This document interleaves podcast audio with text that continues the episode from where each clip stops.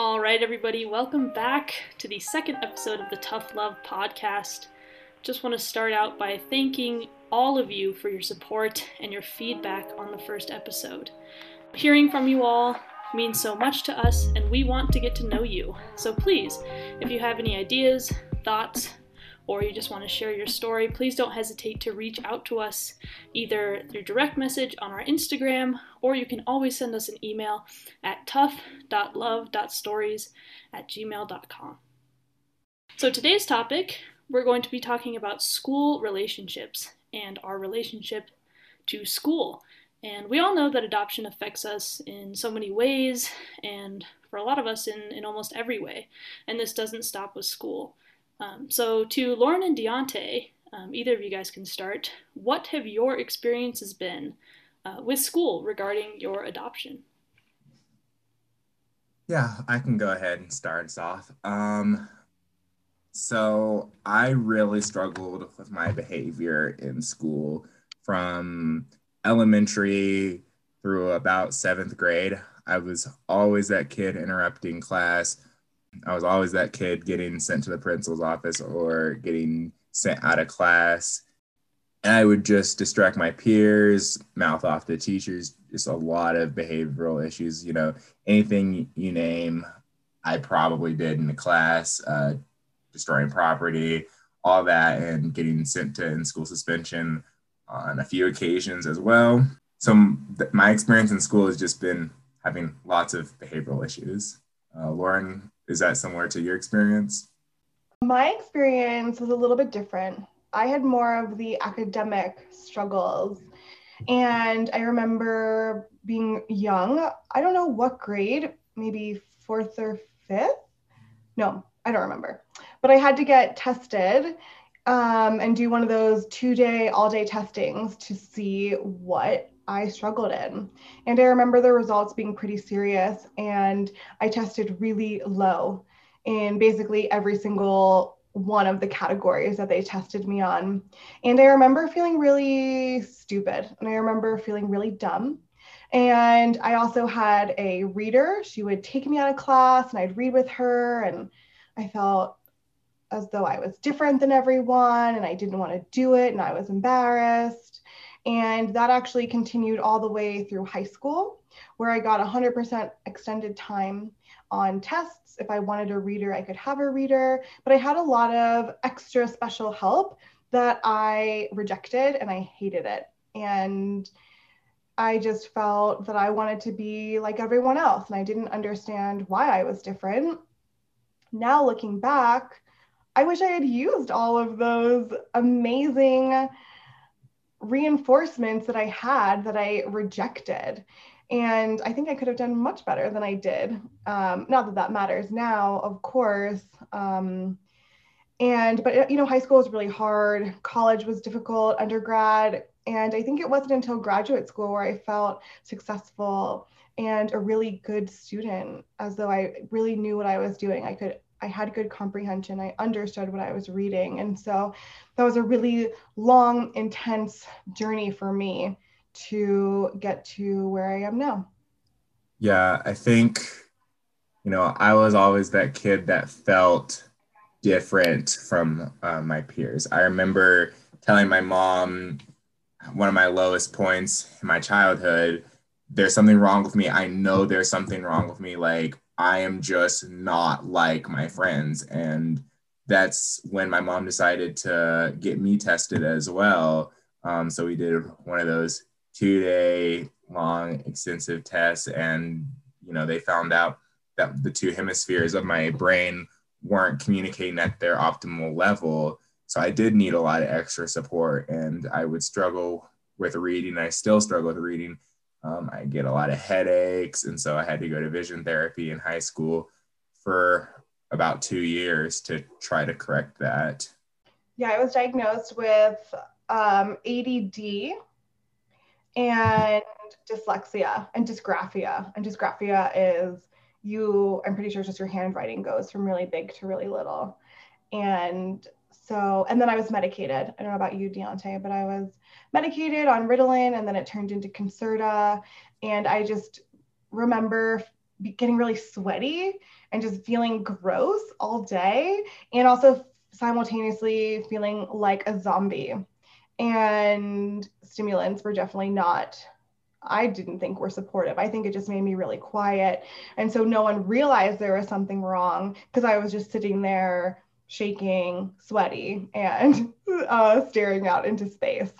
Yes. Um, the behavioral pieces got to be really bad, both at home and at school. The point that my parents took me to a psychiatrist and she prescribed me a whole bunch of medications one of them made me gain a whole lot of weight in a very uh, short amount of time, which did not help the school and things because I was so big that I got so big in such a quick period of time that all my friends would harass me about it. Um, my coaches were like, "Hey, man, like, what's going on with you?" And it was really hard um, to go from being one of the smaller kids, not height wise, but just body size wise, to easily one of the biggest kids in the class. Definitely. That I can imagine is so difficult. I definitely had a time where I was bigger, and this is kind of off topic, but I remember going to the doctor and the doctor showing me a chart and telling me where I was and where I was supposed to be. And I remember feeling a lot of shame. And now looking back, my question is, well, why weren't you telling my mom this? You know, why are you looking at me, the kid? Which I think, um, well, I hope it doesn't happen too often, but I do think that it does happen more often than we think.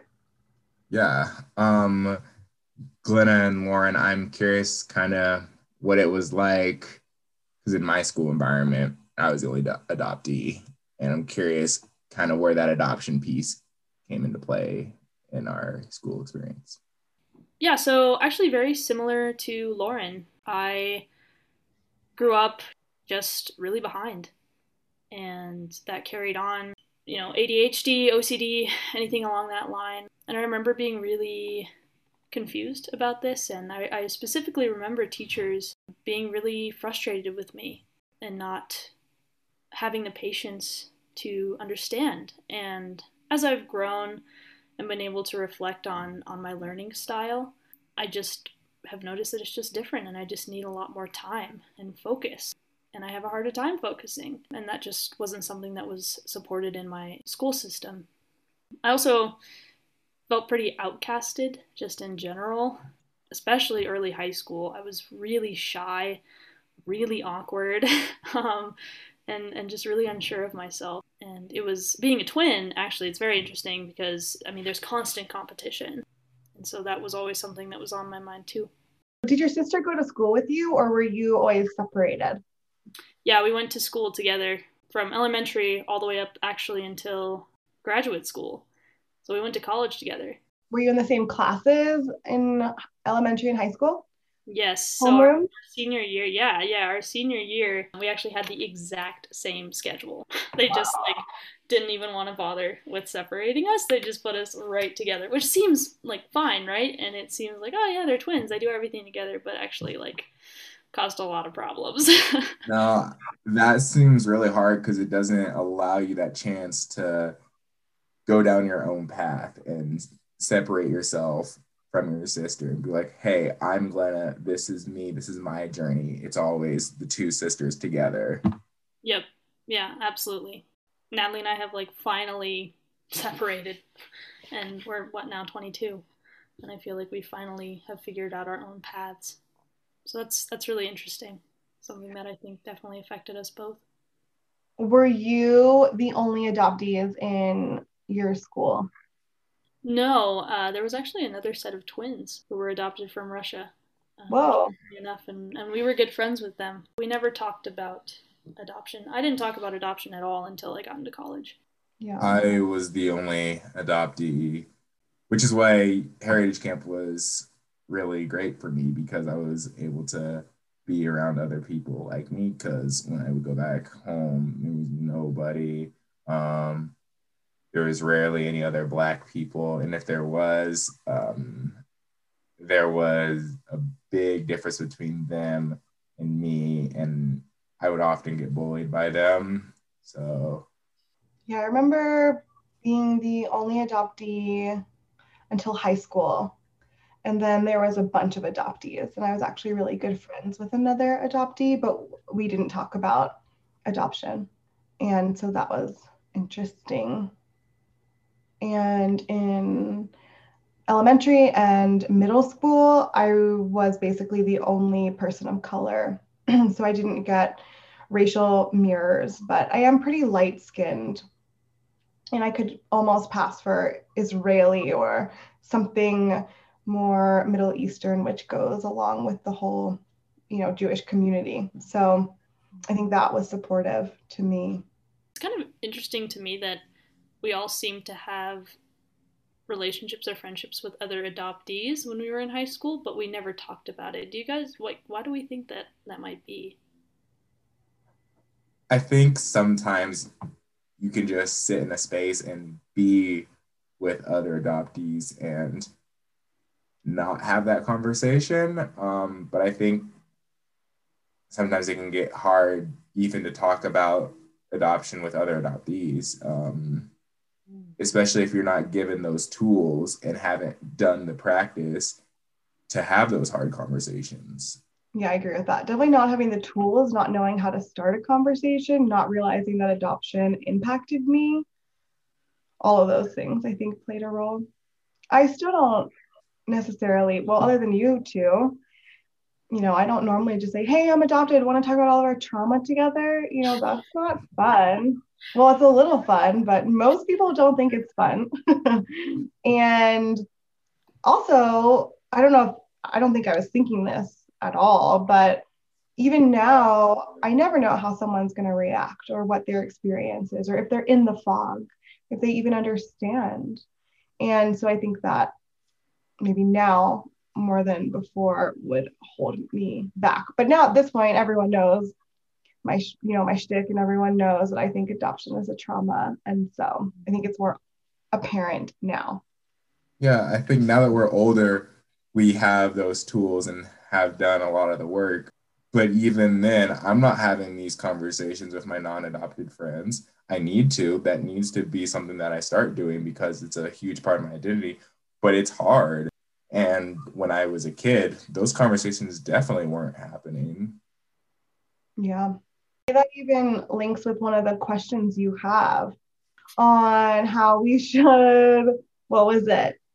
help people to understand or how we can yeah so how should we respond or how could we respond as adoptees to our peers if this if this conversation comes up especially around people who who don't know or don't share our same views or understanding um, so basically how could we best educate others I think when it comes to school, it's some of that is really on the parents to educate the kids and support them.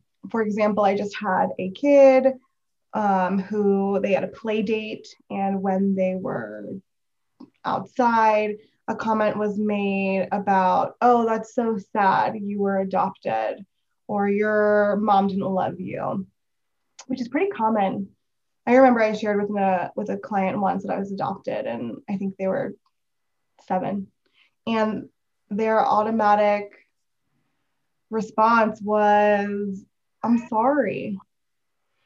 And I think that's a pretty common thing that happens. And so I think if the parents could almost, even I was thinking making a pamphlet on what to say if this happens and how to respond. And um, and then the parents could talk to the teachers. You know there's always parent conference and can give the kids some things to say. And i think those are probably the best ways is to empower us the kids to know how to respond when we're met with comments like oh well they didn't love you obviously. Which is really sad. Yeah. You know that reminds me i will never forget i was in seventh or eighth grade, and we were out on the field um, having recess, and this girl came up to me and was saying, "Hey, Deontay, you should talk to my dad. He's adopted, so he knows what it feels like to be abandoned." And, you know, I understood that she wasn't trying to to be mean. I understood that her intention was honest and caring, but that comment stung so much. And I remember looking at her and saying like why would you say that i wasn't abandoned and when you use words like abandon that hurts and you're putting what you think my story is on me. If i use that word fine. That might be self-deprecating but that's my truth. I'm allowed to speak my experience and use those words. But when someone comes up to you and uses words like that that's really hurtful. And so I think telling our kids and our fellow adoptees, hey, it's your experience. You get to choose whatever wordage works for you. And also, you get to decide who you tell your story to or not. Absolutely. And sometimes it comes out without thinking and then we get these really harsh statements that so in that moment did you say that did you know what to say or is that just now that you can look back and say that it was definitely not as articulate as that um there was a lot of fuck yous and a lot of anger and my friends may or may not have had to remove me from that situation because getting a little heated but you know, that was hard. That was hurtful. That was really hard to hear. And just having someone say that to you out of the blue was so bad. And having them not even realize that you can't say that to somebody. I think that was what really impacted me long term was they did not even realize that what they were saying was hurtful like the same thing when people are like, oh, what about your real parents? Those mm-hmm. same types of comments. People do not mean to say those things in a way that's hurtful, but they are.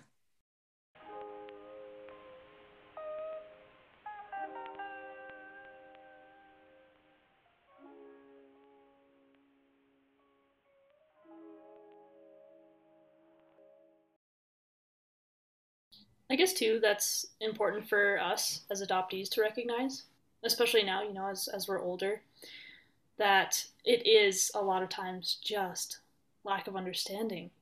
That that it's so personal, right? Like Deontay, that that personally affected you and that personally hurt you.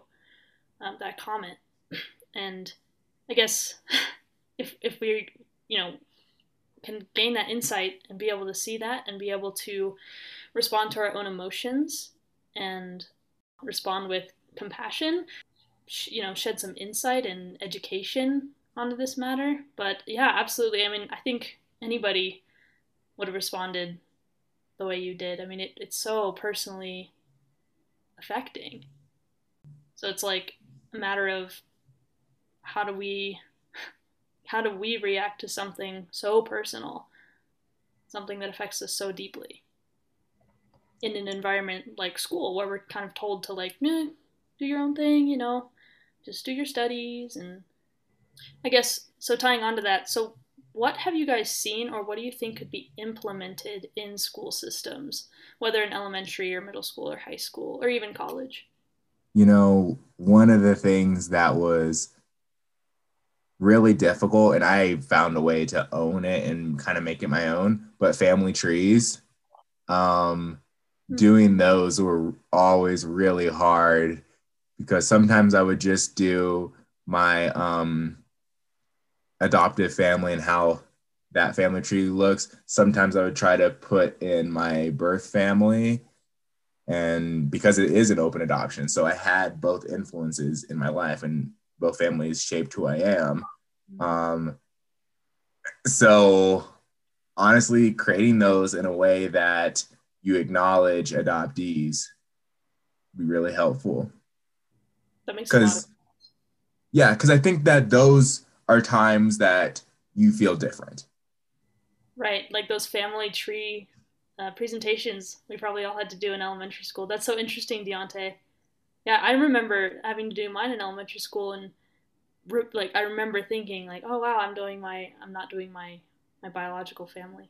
I was doing you know my my family here in America. I remember, oh man, everyone else is doing you know their their parents and or family history. Yes, you know, yes. I'm sitting up here as like a black man, and they're like, Deontay, what's your family history? I'm like, well, I'm Welsh and Irish and like all this shit wow. because that's my adoptive family. That is my family. And I think the way I look at it is like, yeah, that's my lineage, even though it's not, but it's how my brain pieces it together. Hmm, that's so funny. I remember I drew a picture or I made a collage picture, but it had blue eyes, blonde hair. It just didn't look anything like me, and it was a self portrait. and I think that's actually really important too, because oftentimes if you have kids, you know, pick a skin color, well, with Crayola, there used to only be one. I think it was called, was it called skin color or something like that? Yeah, it but was. I know exactly what you're talking about. And I'd always use that. And there was a study done too around Black kids, and they always want the lighter skin. And I think Crayola just came out recently with a uh, with many different colors for skins, which I love and I think is amazing. But even those self portraits can be really telling to let us see what the ideal version of ourselves look like. Just thinking about how I want to make a family tree right now on mm-hmm. both and do that and allow that to be really healing for me now that I'm in reunion and have some of this information.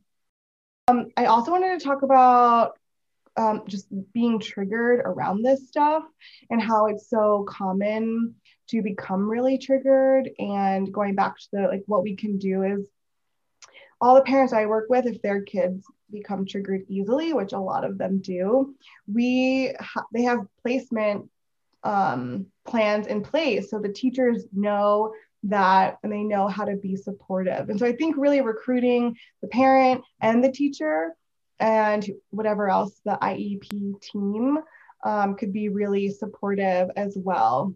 Because what I can say and what I've witnessed is that while there is a lot more trauma training, there's still a lot that needs to be done, especially because adoption is its own special, unique trauma. It isn't, you know, kind of is all over the map versus it's very clearly this thing or this thing or this thing.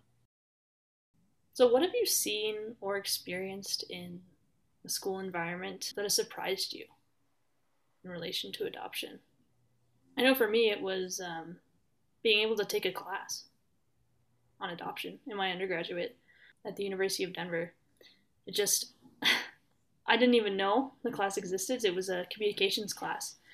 And one of my friends um, heard about it and had known I was adopted. And that was pretty much it. Like, you know, you're adopted, right? There's a class on adoption. and so even at that point, I wasn't totally sure of, of my adoption or anything, you know, under the mm. surface. And so it was, it was mainly just curiosity of like, oh, I'm adopted. this class is on adoption. And of course, it was completely different and opened my eyes to everything and, and how I met Lauren.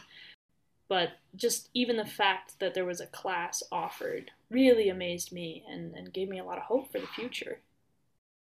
I haven't like I haven't taken a class on adoption or seen that offered. I will say it's interesting as an adoptee when I'm in my social work classes talking about uh, human services and child protective services and you know hearing things like ideally the kid should stay in their biological household if you can uh, give that family the resources that they need to ensure that they can raise the kid successfully. So I think that's always been an interesting place for me because I'm here sitting as an adoptee and I was placed up for adoption, obviously. And I guess, you know, those resources weren't ready for me to help my birth mom or something failed in the system. And the idea that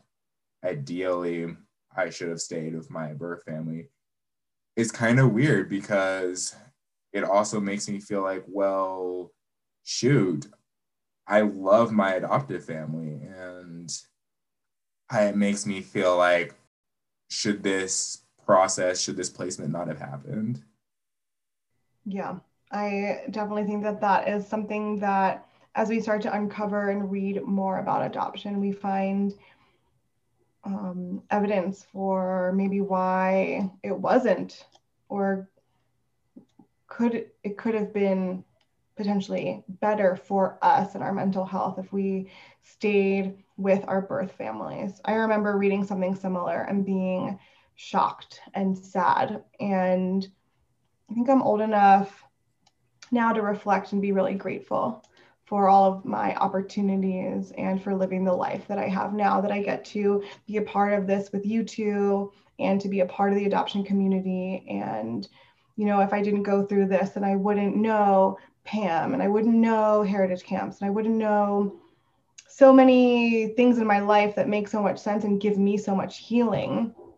I wouldn't have even been on the platter if I had stayed with my bio family and I lived in South America. And so, you know, I think it's both, but I think a lot of kids and teens I think if a teenager found that out, we'd probably be in big trouble because I think they would just have so much anger and be so upset, and, and their brains aren't truly developed enough to fully understand something as abstract as I just said that being grateful for my trauma and being grateful f- to be placed for adoption. Um, and I really and I know I want to be really careful about how I say this, but I really do view my life as a blessing. And I am truly grateful every single day, even though I know that this wounding will be with me forever.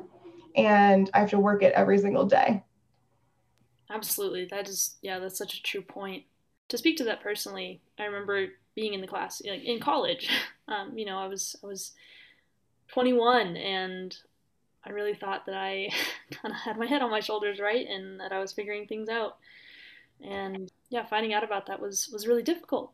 While I'm especially grateful that that class existed and, and gave me that opportunity to learn about it when I did, it was just really intense.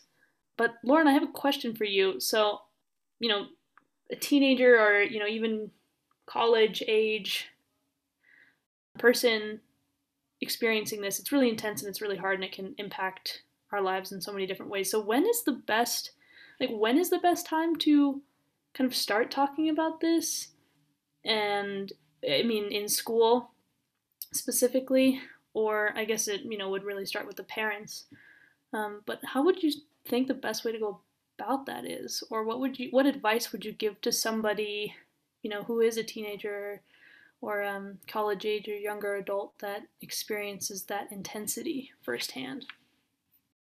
Well, I think, yeah, I think it usually starts with the parents to have the ability to have hard conversation with their kids and model how to have hard conversations. And what we see is when parents don't do that or don't know how to do that, I'm not blaming them. Some people just don't know how they weren't modeled that either. And so for someone who's never been modeled that and is now a teen or an adult, just realizing this or just w- waking up, coming out of the fog, as we call it, I really think it's all about seeking support and seeking community. And so if somehow they made it to this podcast, you know, reach out to us, talk to us, and try to get connected. Heritage camps is a great way if you're local in Colorado, but people also fly in as well. Um, but I think it's finding that and being careful with groups. I don't know about you guys, but I followed some adoptee groups and they are all negative.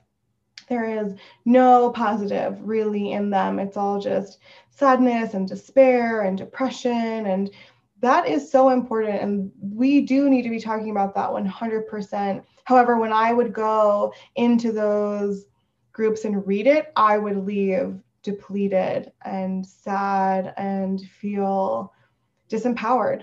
And so I think it's how do we keep our power while doing hard things through this and reminding ourselves we're not alone. There are so many adoptees.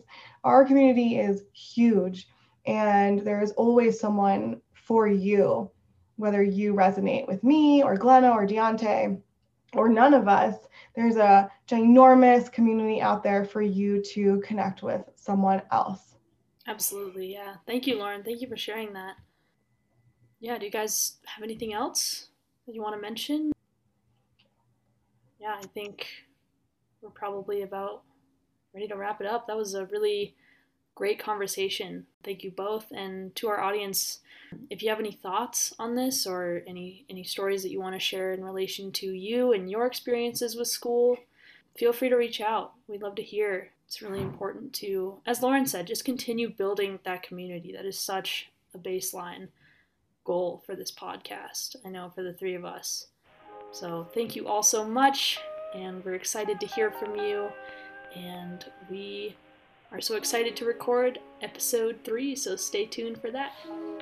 All right, thank you all. Thank you.